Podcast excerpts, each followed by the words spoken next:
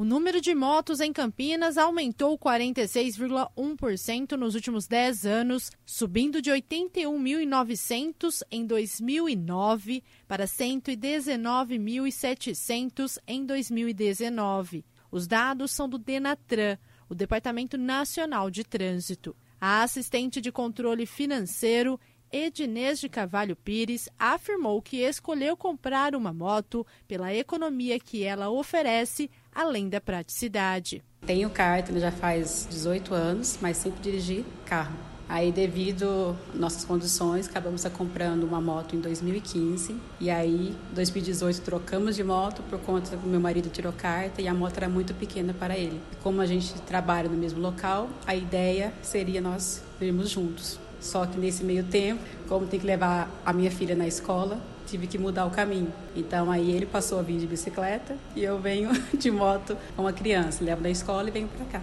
E agora, em janeiro de 2020, compramos uma outra moto, porque agora cada um tem a sua moto, para não precisar depender um do outro. Já o analista de implantação Gabriel Monteiro afirmou que a motivação para a compra de uma moto nova foi o gasto alto que estava tendo com sua moto antiga. O que me motivou a comprar uma moto nova é que a minha moto antiga estava quebrando.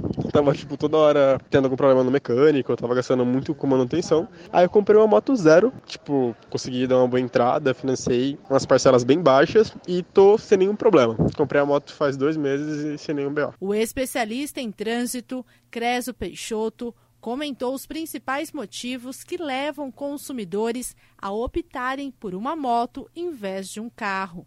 Ela faz uma rentabilidade maior por quilômetro de combustível, em termos de quilômetros para cada litro de combustível, e, e também ela apresenta um custo de equipamento mais baixo, prestações que são mais baixas, como até a questão de mais ou menos 10 anos atrás, motonetas eram vendidas com um financiamento de 100 reais por mês. Porém, o especialista destacou alguns fatores que muitos desconsideram ao comprar uma moto existe um custo invisível que é muito alto, que é o custo do risco de vida. É um pouquinho complexo para as pessoas entenderem, mas fazendo uma base do risco de vida que é maior na moto, muito maior, é possível se observar coisas curiosas, até difíceis de acreditar. O custo de andar de motocicleta, ele tende a ser bem mais alto do que o do custo do carro, por exemplo, uma cidade grande, em função do risco calculado pelo IPEA, o risco de vida de um motociclista no Brasil, no, no, em meados da primeira década do ano 2000, era de 300% maior do que o risco de vida do motorista brasileiro.